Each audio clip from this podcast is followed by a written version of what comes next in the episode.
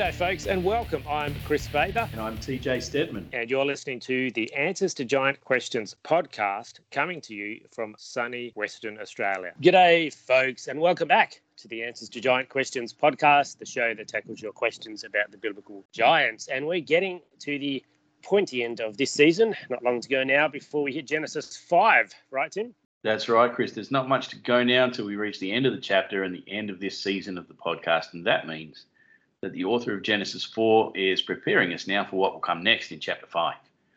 We saw that beginning with the introduction of Lamech, and I mentioned that curious little quirk of Hebrew that uses the letters of Lamech's name as a hinge or a fulcrum that turns the story about a central point. Now that we've been prepared for the next part of the story, we're going to see the introduction of a new character.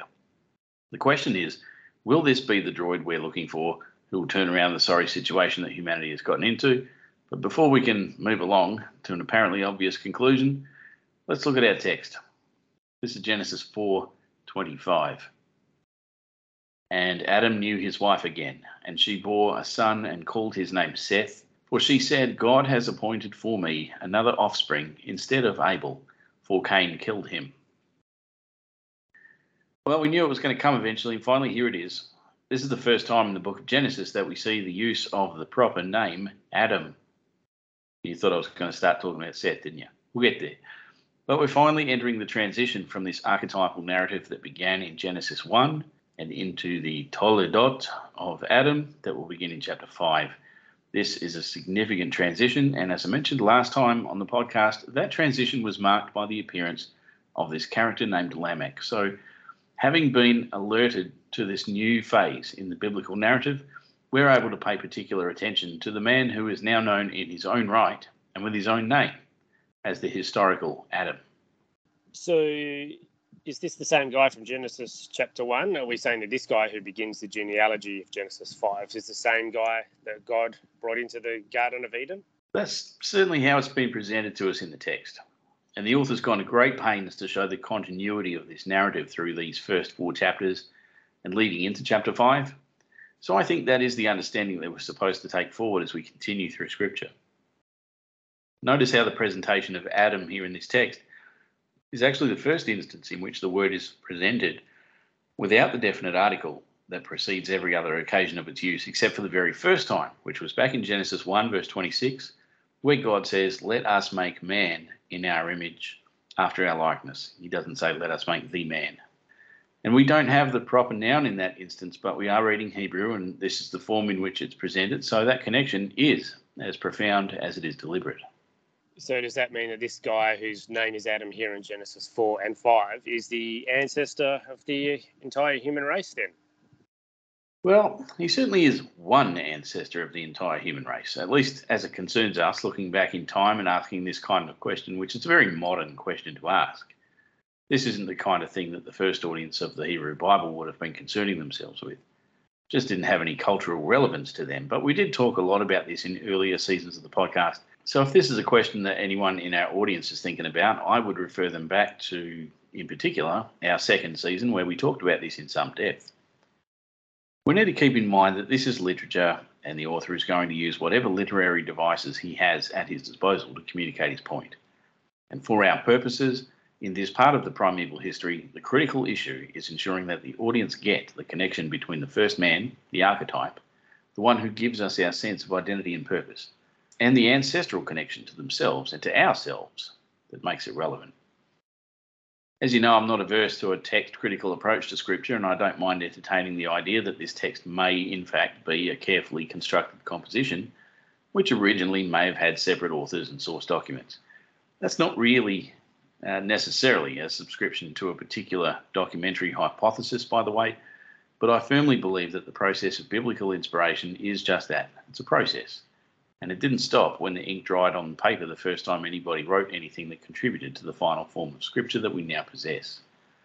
I believe that the inspiration of Scripture incorporated all the many hands it passed through, including the composition and editorial process that brought us the completed Scriptures in their present form. As such, I don't believe that it's necessary to take apart the affirmations of the text as we explore the origins of its source material. There's no need to divorce the man in the Garden of Eden from the man who became the father of Cain and Abel. There's no need to separate him from the man who became the father of Seth. There is no need to break him away from the genealogy that leads to Noah and ultimately to Jesus Christ, and there's certainly no benefit in doing so. This transition that we saw with the introduction of Lamech is designed to guide the reader or person who hears this text from the archetypal narrative in which the man represents and is represented by all of us as humans into a specific story unique to this individual man. So, the story that began with the man chosen from outside of the Garden of Eden and brought in to dwell with God, which culminated in exile and the descent into human depravity, has reached a climax and is now beginning to turn on itself as mankind endeavours to come back to God. But we no longer see this story as representing our own personal situation as human beings. The story will now focus on the individual man, Adam, rather than describing the human condition in general. And that's why Adam has finally received his name in the text, so that he can stand on his own. The situation is different, however, when we turn our attention to the woman. Adam's wife is referred to as Ishto here, which just means his woman. So the big question here is what happened to Eve? Yeah, what happened to Eve? Well, we know that it is Eve because we have the use of the word again here in the text, which tells us that Adam is still with the same woman. So, if her name was introduced earlier, then why is it not featured here? I'm going to suggest that it's the same reason why she's not named in the pronouncement of destiny that God makes in Genesis 3. The seed of the woman is not the seed of some particular woman. It could be any woman, and that's why there's no name given in the text. It's hopeful because it remains an open ended question as to who will bring about the seed of the woman who's going to set this all straight. And it seems like Eve believes that her next child is going to be the one. The author is going to make it quite clear that the expected deliverer did not come from the womb of Eve. By leaving her name out of the text at this point, he builds expectation and leaves the question of imminence on the table. So the seed of the woman could theoretically come from any woman, and that paved the way for Mary, the mother of Jesus. Exactly. Yeah, we've talked a lot during the course of this season about the language of childbearing and the nature of biological descent. And here we have another clear cut and unambiguous statement of ordinary biological parentage. And Adam knew his wife again, and she bore a son and called his name Seth. It doesn't get any more natural and straightforward than that. And this is important because it gives us that biological connection to the historical Adam. But it would be a mistake to assume that this is a biological connection to some kind of righteousness by bloodline. Don't forget that Cain was also a biological son of Eve. But we're going to talk about that more later on. The story's coming to a close because we've come back around to Adam and Eve, and this will be the last time that Cain and Abel are mentioned in the Hebrew Bible. The last reminder in this chapter of the murderous and idolatrous king who shed the innocent blood of he who brought the breath of God to the people. Well, let's now look at Seth, and we'll come back to that.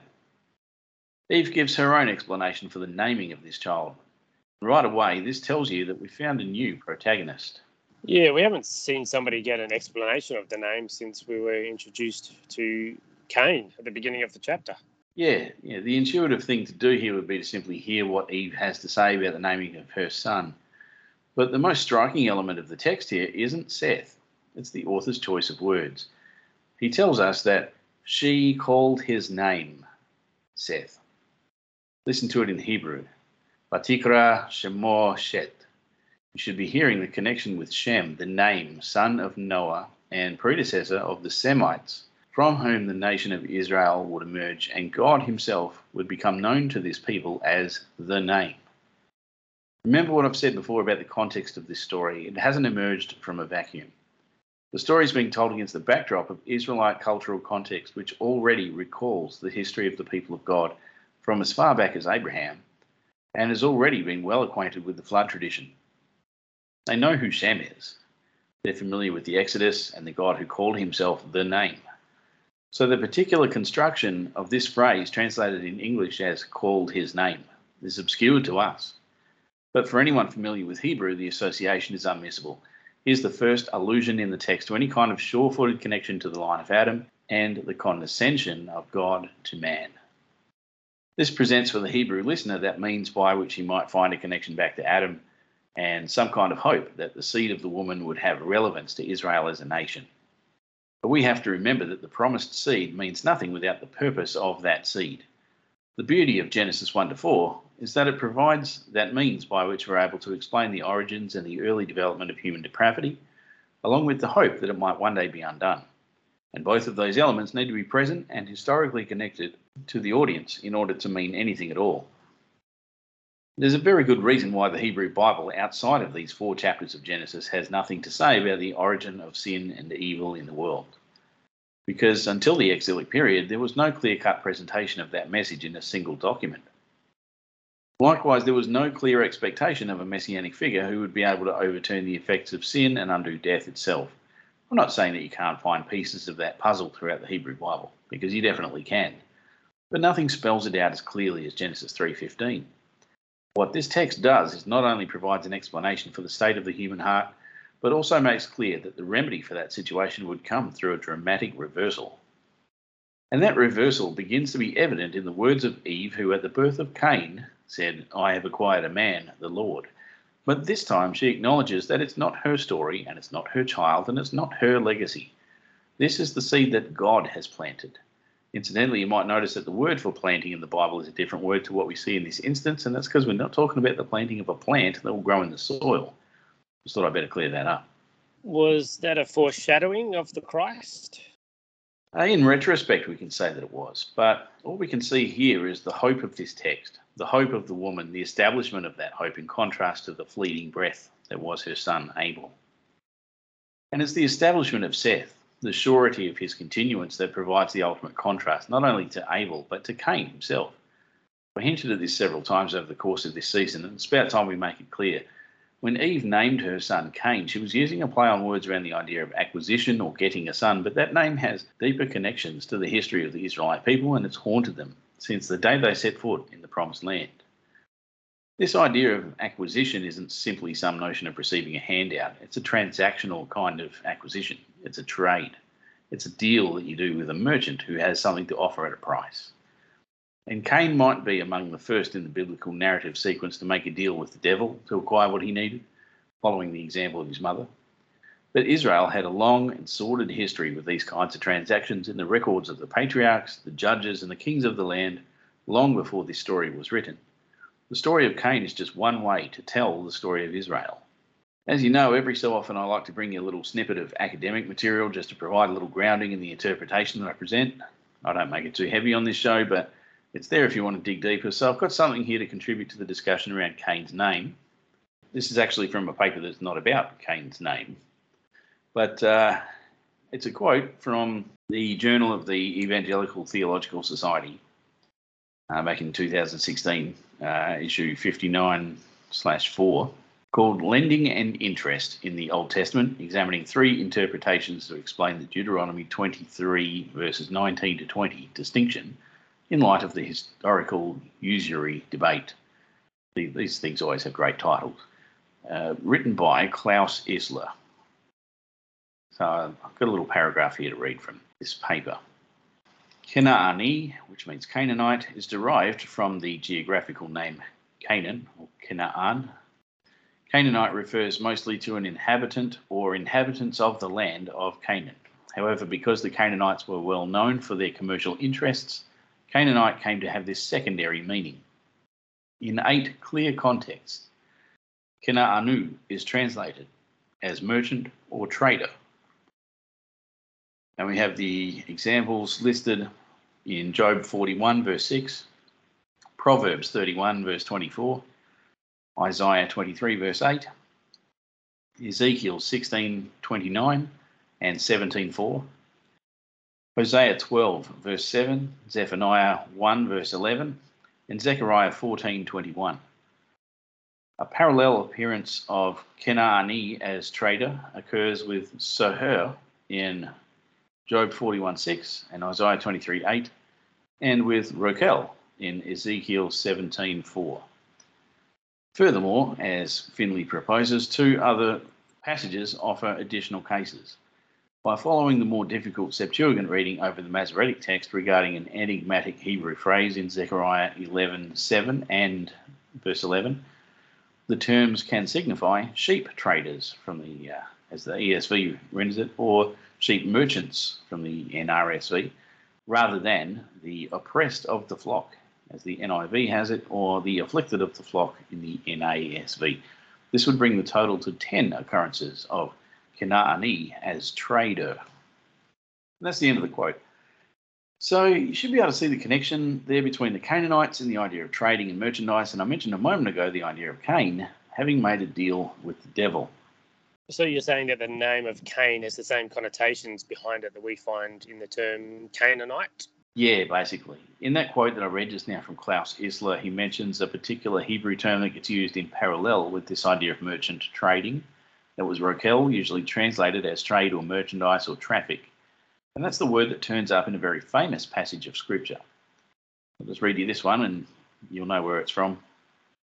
Moreover, the word of the Lord came to me, Son of man, raise a lamentation over the king of Tyre, and say to him, Thus says the Lord God, you were the signet of perfection, full of wisdom and perfect in beauty. You were in Eden, the garden of God.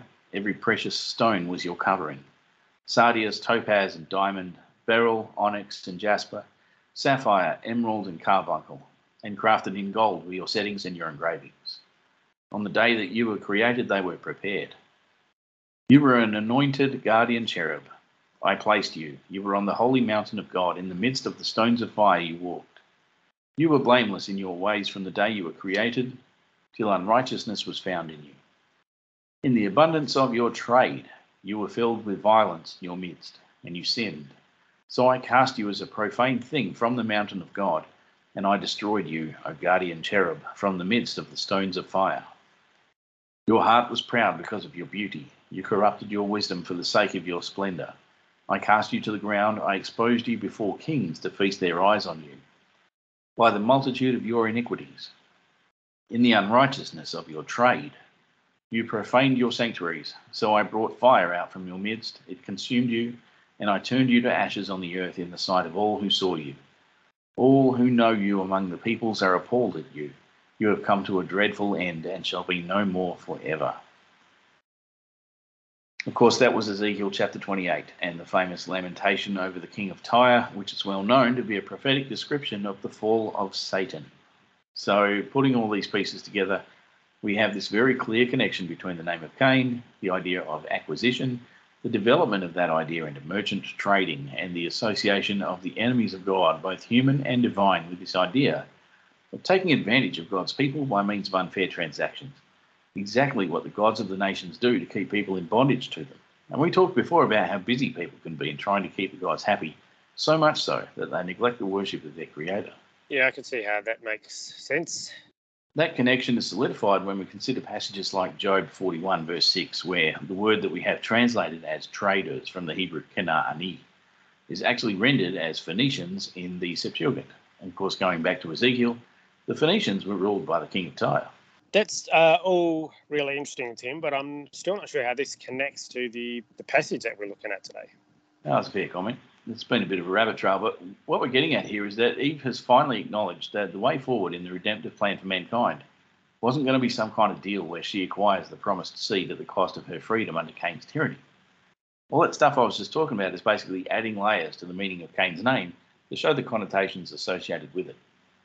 Instead, Eve's forced to acknowledge that this new seed has come from the Lord and not from herself.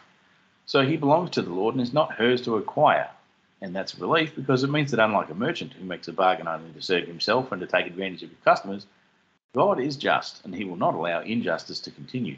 This time, righteousness will prevail, we hope. So, what about this part in the text that talks about another offspring being appointed? Is Eve just going to keep having kids until one of them finally gets it right? Well, it's a good question, but before we get to that, I want to talk about that word offspring. You read that in the translation, it just conjures ideas of having children. But unfortunately, that just, just doesn't do justice to the text. And we talked about this last season because the use of the word seed is very intentional, incredibly important, and needs to be present in the text for you to get what's going on here. So the kids aren't all right. You've got to keep them separated from what the text is actually trying to tell us. Offspring jokes. Nice. That's all I want. You could say I'm the original prankster. But seriously, we really need to focus on correct terminology here you lose the sense of this one word, you might as well throw the gospel in the bin because if Adam isn't reproduced exactly, functionally, in every subsequent human being that comes forth from the woman, then there's no hope for any of us. And the only way that you get multiplication according to the same kind is by the seed. I'm not going to go back over all the theological implications of that which we unpacked in the last season, as I mentioned, but it's critical that we don't butcher the text and start talking about having children and talking about having our own legacy and propping up some kind of family dynasty or national pride or something like that. The seed, Zerah, is critical. It's everything because the seed of Abraham comes from God through Sarah. You have to hear it, it's right there in the text. The seed of the woman is central to the entire biblical narrative from beginning to end. And what is the seed? It's the function of representing God faithfully by bearing his image and likeness. And as much as I say that this isn't about bloodlines and genealogies and all the rest of it, as far as blood types and DNA and all that sort of stuff is concerned, you still can't ignore the very real connection that God's people must have with the first man that God created. Now, onto this idea of being set or appointed by God. We've already talked about this establishment of the seed, but it's time now to see this as the planting of the seed, where Abel had been a mere breath, here today and gone tomorrow, Seth has permanence. He's established by God. That comes as a relief after hearing about the threat of vengeance by Lamech. And that means that even in spite of the proliferation of evil in the world, God is merciful. Now we know because the text makes it quite plain that there was an ordinary relationship going on between Adam and his wife that resulted in the birth of Seth. But in her words, it was God who planted the seed. And this is already setting us up for the trend that will follow. I mentioned Sarah, the wife of Abraham. In her case, there's no mention of relations between her and her husband. It's implied, but as far as what the story is actually telling us, it was God who gave her a son. I mentioned Sarah, the wife of Abraham. In her case, there is no mention of relations between her and her husband. It's implied, but as far as what the story is actually telling us, it was God who gave her a son. Abraham doesn't have a Toledot. He isn't credited with causing her to give birth. And yet we have the seed of Abraham. Later in the period of the Judges, we're going to see Samson, who's once again born without a natural account of his human conception, and some ambiguity about whether the angel of the Lord was involved with that. And when Jesus comes on the scene, we have effectively transitioned to a full reversal of what the sons of God initiated in Genesis 6. That is fascinating. You do really need to see the big picture to be able to, to connect all those dots, though. Yeah, an interesting observation in this text is that when the woman talks about the naming of her son Seth, she talks about him as a replacement for Abel, not as a replacement for her exiled son Cain. There are a couple of things we can draw from this observation. Firstly, it would seem that Eve does not consider that her firstborn is dead.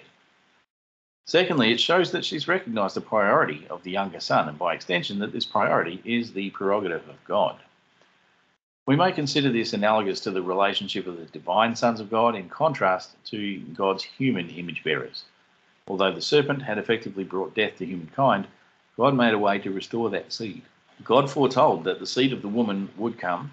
God planted that seed with the establishment of Seth. God brought forth the seed of Abraham, and yet the first to be created were the sons of God and the serpent was there in the garden. His seed, as we've discussed already, is to be identified with those who do as he does.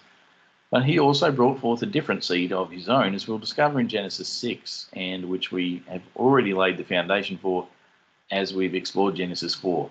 And that seed would continue to perpetuate after the flood, which is the context in which God introduces his seed once more through Abraham. So we see that the cultural norm of the inheritance of the firstborn is overturned at every stage of the biblical narrative. And that comes through not only in human culture, but in the broader scope of God's creation in both the seen and the unseen world. So the woman acknowledges that the reason for Abel's death was that Cain killed him. As I mentioned a moment ago, she talks like Cain is still alive. That's yet another reason to disregard the crazy theories we were talking about last week with regard to Lamech. But regardless of whether Cain is dead or alive, he has ceased to be relevant and will disappear from the pages of Scripture until the Second Temple period when people will begin to turn their attention to the question of the origins of sin and evil. It's actually the very fact of the late occurrence of this kind of thinking that reinforces the view that Genesis 4 is in itself a very late text. Having said that, in my view, it's not going to be later than the exilic period, and there's no reason to suggest that the text didn't have an early form that existed prior to the one we now have. But if we did have an early form of the text, it probably served a different purpose. You know what, Kris? I called this episode The New Seed, but I probably could have called it A New Hope. Yeah, I guess. Padme dies, Vader gets away, Yoda's exiled, but Luke Skywalker is born, and the good guys have a chance to come back from the jaws of defeat.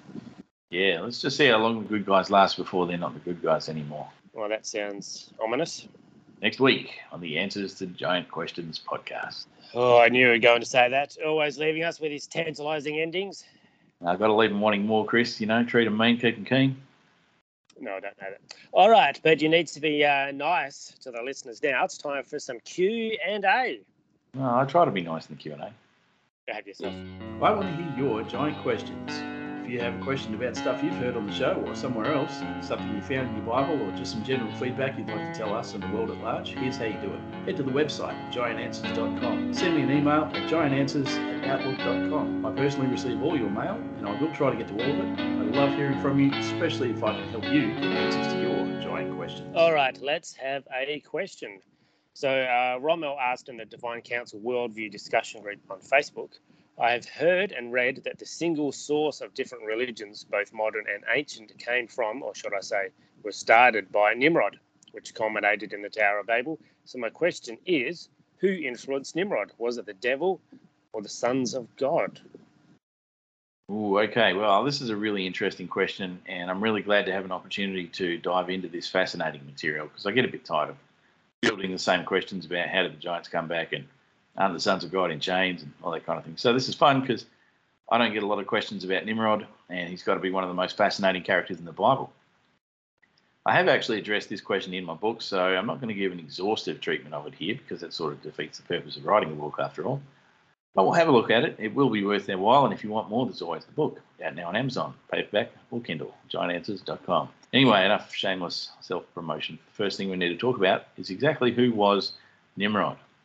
There have been all kinds of proposals for the identity of Nimrod, and possibly the most popular, at least in the academic community, would be Sargon the Greater, as opposed to Sargon the Toaster, I suppose. Uh, I'm going to disagree with that because the biblical account does loosely associate Nimrod with the Babel event, which I think brings us much closer to the fifth millennium BC instead of the second, and that's going to upset the people who like the Jewish traditions about Nimrod and Abraham being contemporaries. But at the end of the day, that stuff is just rabbinic speculation, and we still have the very real events of history to account for, most notably the Uruk expansion. So that's the period noted in archaeology by a rapid outward expansion from the region of modern day Iraq, which resulted in multitudes of people living in areas where they had to learn new languages. And they brought with them the pottery they had on hand at the time, which meant that the kind of artifacts that had been produced on a massive scale in this localized area for an incredibly large workforce suddenly got spread across the known world at the time and were being used by people who all of a sudden had to live in close proximity to people of different ethnicities and language groups, which was previously unheard of. Incidentally, this all centres around the construction of a very large ziggurat, which still stands today, albeit in ruins, at the site formerly known as Eridu. So all this should be old hat for people familiar with the material I've covered on this podcast so far and in my book. And if you're not familiar with that material, then I guess it'll be new hat might make your head feel a little bit tight. So we have the location, we have the historical monument still in place, we have the time period. All we need now is the right guy to fill those sandals. We're looking for a guy who reigned as king in that area not long after a great flood. Let's say within a few generations of that event, we need someone with a fearsome reputation, someone who's very persuasive, innovative, and good at hunting. And that is where Enmerkar comes in.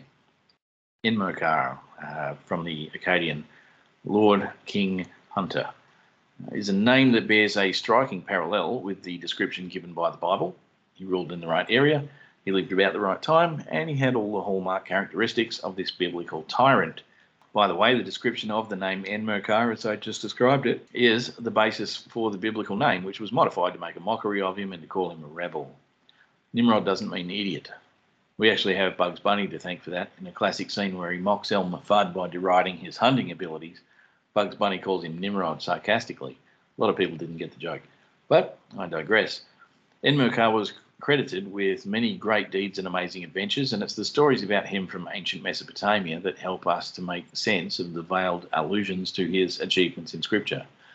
We have to remember that the Bible does not glorify evil, and as such, this blasphemous tyrant is not even given the honour of a real name, much less any direct credit for his achievements. And the other reason that the Bible does not directly give him credit for what he did is because in those days you didn't distinguish between the king and the God who found embodiment in the king. I don't mean to jump the gun, but it sounds like we might be getting close to an answer to this question. Yeah, well, we, are going to get there, and you're right, we are very close to an answer. We've got the right man, but what we need to know now is what influenced him. This is actually going to have a very different answer to what you might have thought, and even if you read my book on this, you may not see it coming. So, this guy, who the Bible calls Nimrod, is responsible for the establishment of various ancient Mesopotamian cities, which over successive periods of time became the dominant regions of all Mesopotamia for thousands of years following. And I've argued in my book that the Tower of Babel story, recorded in Genesis 11, verses 1 through 9, is actually incomplete and intentionally so because it looks very much like it was actually supposed to be bookended by the story of Nimrod, which occurs back in Genesis 10, verses 8 to 12. Again, the biblical author is not going to give credit to someone who's doing things by means of the small g gods. So, a bit of a switcheroo with the story, and it becomes almost undetectable. But as a bit of an experiment, and I showed how this works in my book, you can just take that Tower of Babel story and stick it right in the middle of that portion of Genesis 10 and it still makes perfect sense. In fact, even more so. I won't go into all the Jewish folklore and legends that came about thousands of years after the fact. But once we have the biblical story straight in our minds, we can piece together a bit more about the life of Nimrod and what he did. There's a word we find in the Hebrew text of Genesis 10 which gives us a hint about what happened to Nimrod and how he became a giant. We're going to talk a lot more about it next week as we get into the story of Enosh. So I won't go into it in detail here because I want you to be listening next week as well. But what you need to know for now is that Nimrod was connected with some kind of practice that defiled him in a ritual sense. In the book, I go through some detail about how we determine what that actually was, and we haven't actually got the time for that full exegesis here, but in a nutshell, we're talking about some kind of contact with the dead, and this is where the ancient Mesopotamian legends come into play. Are we going to get into some creepy old stories? I think we'll keep it pretty tame for this audience. It's a bit Scooby Doo and a bit Evil Dead. The Bible never tells us precisely how these things work because you're not supposed to do it. So why would the Bible give you an instruction manual on how to do horrible, evil practices? But recent archaeological discoveries from the city state of Ugarit have shed some light on the practice of summoning the spirits of the dead giants from before the flood to empower kings. And the practices were not restricted to the Phoenicians, but were widespread among the Amorites, which had a direct influence on the culture that Nimrod was spreading under his reign of terror. According to various Mesopotamian source documents, Enmerkar dug into the tomb of a dead king and encountered something terrifying which forced him to flee from the burial site. In this, he was accompanied by a person by the name of Adapa, and that's a name we've talked about recently, this name is attached in various traditions to either the first man of Mesopotamian civilization or the seventh man, depending on the tradition, and also it's a name of one of the Apkallu. Other traditions provide a different name for this same divine entity. According to Bit Meseri, Tablet 3, Nungal Pirigaldim, the Apkallu of Enmerkar, brought down Ishtar from heaven into the sanctuary. So we have this idea that Nimrod, aka Enmerkar, had become associated with and empowered by one of the seven sages that, according to Mesopotamian legend, returned after the Great Flood in order to bring the gifts of civilization from the ancient past back to humanity. And for all those people who've been watching uh, Ancient Apocalypse on uh, Netflix, you will have heard uh, Graham Hancock talking about this. Let's not go into that.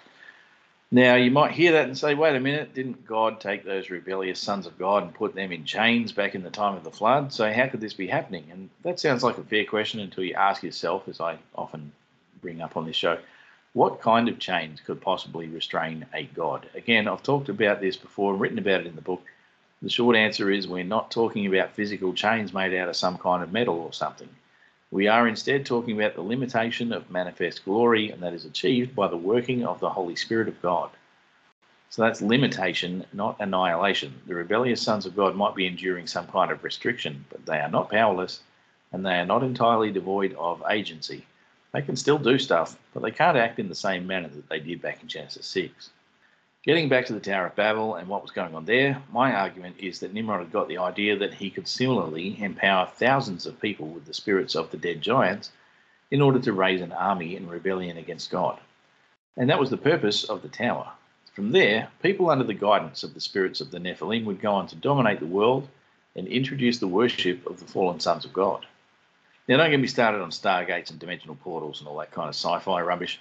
All I'm suggesting is that this guy had discovered how to summon demons and merge them into the bodies of his followers in such a way that they became what the Bible calls the Rephaim. So that's not demon possession, it's something else. you might have heard people talk about something that is crudely referred to as the Nephilim ritual.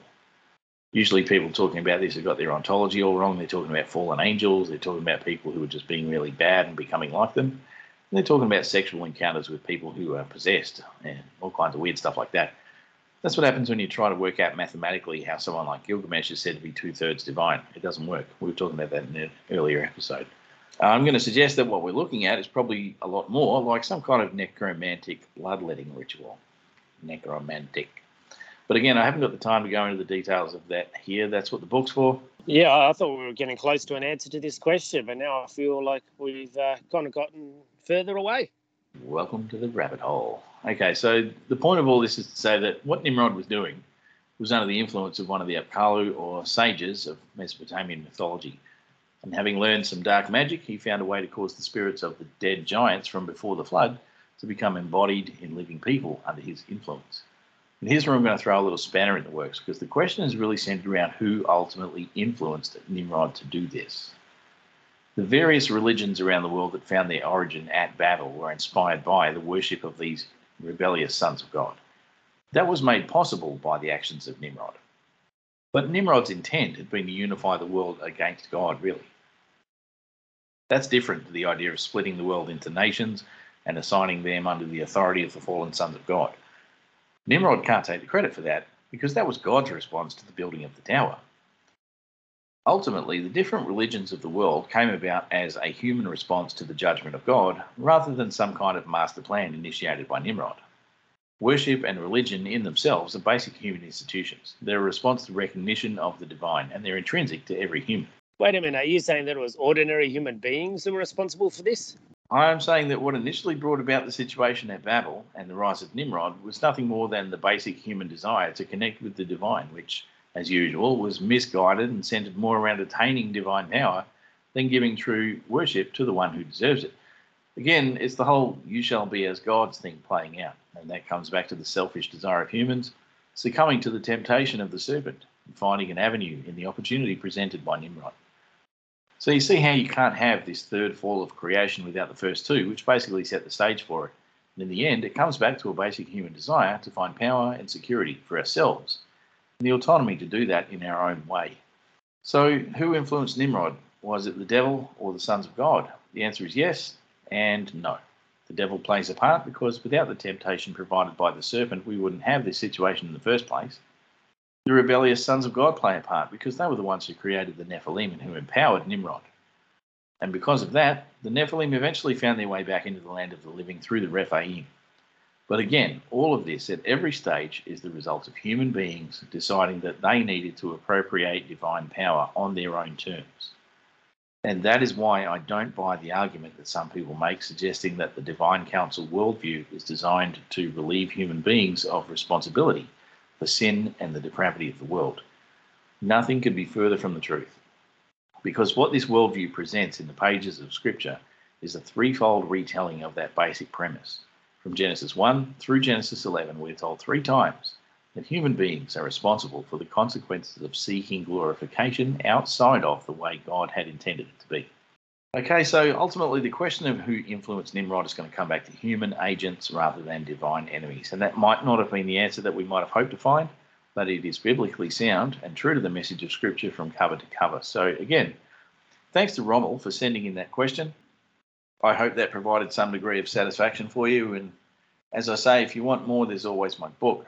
Anyway, that's all we've got time for this week. So it's time to say goodbye. But don't forget, we will be back next week. And as I mentioned just a few minutes ago, we'll be looking at something next time that will really help to tell the story of what was going on with Nimrod and indeed what was happening in the early stages of the primeval history as well. It's going to be fascinating. So make sure you stick around for that. That's right. We've only got a couple of episodes left in this season before we wrap it up and take a break. Then, after taking a month off, we will dive into Genesis 5, which is going to be mind blowing. But that's all from us for now. Until next week. See you then. It's time to wrap up today's episode. But if you want more, don't forget to get yourself a copy of Answers to Giant questions. We're asking readers to please leave a review of the book on Amazon or Goodreads to help it become more visible in search results. Even if you just give it stars, that'll help. But a full review is certainly really appreciated. Please also leave a review of this podcast wherever you found us so that new listeners can find us here on the show in the future, we want to be talking about your stories as well, not just our own. So if you have had a particular paranormal or spiritual experience, we want to hear from you. And we're also looking for your testimonies about how you have found the content and answers to giant questions to be helpful and or useful. Of course, this podcast comes out every week, but you want to make sure you never miss an episode. So if you haven't already subscribed, do that now and you'll get notified when each new episode drops. That's all we have time for today. We'll catch you next time on the Answers to Giant Questions podcast. Thank you for listening to the Answers to Giant Questions podcast, a production of the Raven Creek Social Club. If you like what you heard today, please take a moment to rate or review the show. Music supplied under copyright by Grave Forsaken, graveforsaken.com. You can get the book Answers to Giant Questions by TJ Steadman on Amazon paperback and. Check out the other podcasts at ravencreeksc.com for more Answers Giant Questions. Read the blog and have some socials. Don't forget to subscribe to your friends of the show. Send us all your questions and stay tuned to this podcast to get answers. We'll see you next time. Until then, stay safe. God bless. I can see a seahorse above your head. I like to keep one there just in case of emergency. It's good. I like it. Oh, that's right. I knew there was something wrong with you uh, physically. Man, I couldn't uh, remember what it was Yes. No, after your uh, BMX. Uh, shenanigans. I um couldn't find any eggnog anywhere lately, so I made my own last night. And I got creative and threw in some custard and some Milo. Made a nice malted vanilla. was it uh, edible? It was delightful. Uh, Excellent. I- unfortunately, I can't make like liters and liters of it at a time. So we don't keep that much milk. yeah. I had a couple of glasses of last night, and I was watching on Netflix uh, this series called Ancient Apocalypse. Oh, okay. I had some of my online buddies from the States telling me I had to watch this thing, and this guy, Graham Hancock, the constant refrain of this guy through the whole series as well, you know, the so called experts think that this is what's going on here. Uh, could it be something else? right. he's trying to push this idea, um, and and it may be a it may be a valid line of inquiry uh, as far as supporting some kind of a trend. He he seems to think he's identified a trend in all these different sites around the world, uh, evidence of a massive global cataclysm like 12 and a half thousand years ago, which resulted in you know huge flood and everything else.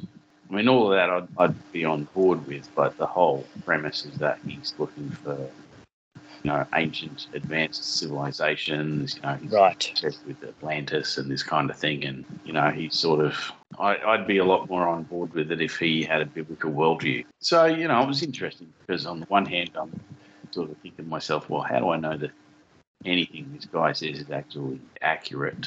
Am I getting a proper representation? anything he shows me in this documentary Netflix. Um, um, and then the other side of it, I'm, I'm sort of like, well, suppose he is accurately representing information, then um, what is he trying to do with that information? And this is what my friends do to me. Oh, you know, you, you've got to got to see this show. Uh, given that I'm not a subject matter expert, uh, I just have to say, well, you know, I don't know how much stock you can put on anything you see on TV. So, you know, yeah, you uh, get up to anything exciting down there? Yeah, I went on this big ball thing. It's called a Zorb. Um, so me and my mate Larry got in there and kind of link arms and you just lay on your back. It's like Yeah. a big, you know, like a hamster ball kind of thing. Ball within a ball, and then they just push you down this hill. Oh wow! Um, yeah, it was fun until it was terrifying, and then I'm glad it ended. It was only like two minutes, but there, there's water in there, and it goes Yeah. up, up your nose, and you have absolutely no control, and you're going up the sides of this thing and up and uh, and Oh wow! and close to a- I didn't realise there was water in them. No, they put water in them um, just to help with the friction and stuff. Otherwise, you're just going to skid and get plastic burn. And That wouldn't be um, the sheer quantity of chafing. yes, indeed, avoid that at all costs. Watching that documentary actually kind of jaded me a bit because on the trip back down from Melbourne, back to Perth, Mm. I saw something that I swear just had the exact proportions of like a big pyramid, um, just you know, on the on the coastal plains. That's what we were driving home. Like uh, what a rock formation or something. Well, you know, a, a hill looks like a hill until it looks like a pyramid, and when when it looks like a pyramid, you go, hmm, it just doesn't look like a normal hill. Yeah, oh, I see. Yeah, yeah. Um, so I see this hill, looks like a pyramid. I say to myself, hmm, doesn't look like any of the hills around here. Uh, there were plenty of other hills to compare it to. This one just looked like a pyramid. But, you know, we're driving past, it's in private property, you know. And, you know, it was past at 110. Just went, hmm, that looks like off I went. And, um, you know, having watched a few episodes of this Ancient Apocalypse by this time, Mm. yeah, let's let's not turn into a crackpot and uh, you know start developing theories about this. You know, it's probably just a hill after all. Uh, so off I went. Good to hear it. That's fascinating, but you really need to see the big. I'll start that again. Wait a minute. Are you saying there was ordinary human beings who were responsible for this? But you and I, we're ordinary human beings. You're gonna have to try that again. It came out all garbled when you started. Ah. Fair enough. Hey, um, incidentally, I was reading somewhere that uh, you, you remember when we did that episode uh, about that Stephen King movie, Maximum Overdrive, uh, where Oh yes. the machines came to life and tried to kill the people. Um, and yes. and it, it was all started because this comet came flying close to Earth, and, and it was like green and left all this green fuzz in the sky, and then everything started going crazy. That's right. Turns out there is a green comet um, Oh, really in the sky uh, right Oh. now. interesting. Not sure if it's visible from here. I'm going to go out shortly and have a look. Um, but Mhm. apparently, for the next uh, week or so, I think might be might be the next ten days. Uh, it may be visible from some parts of the world, Wow.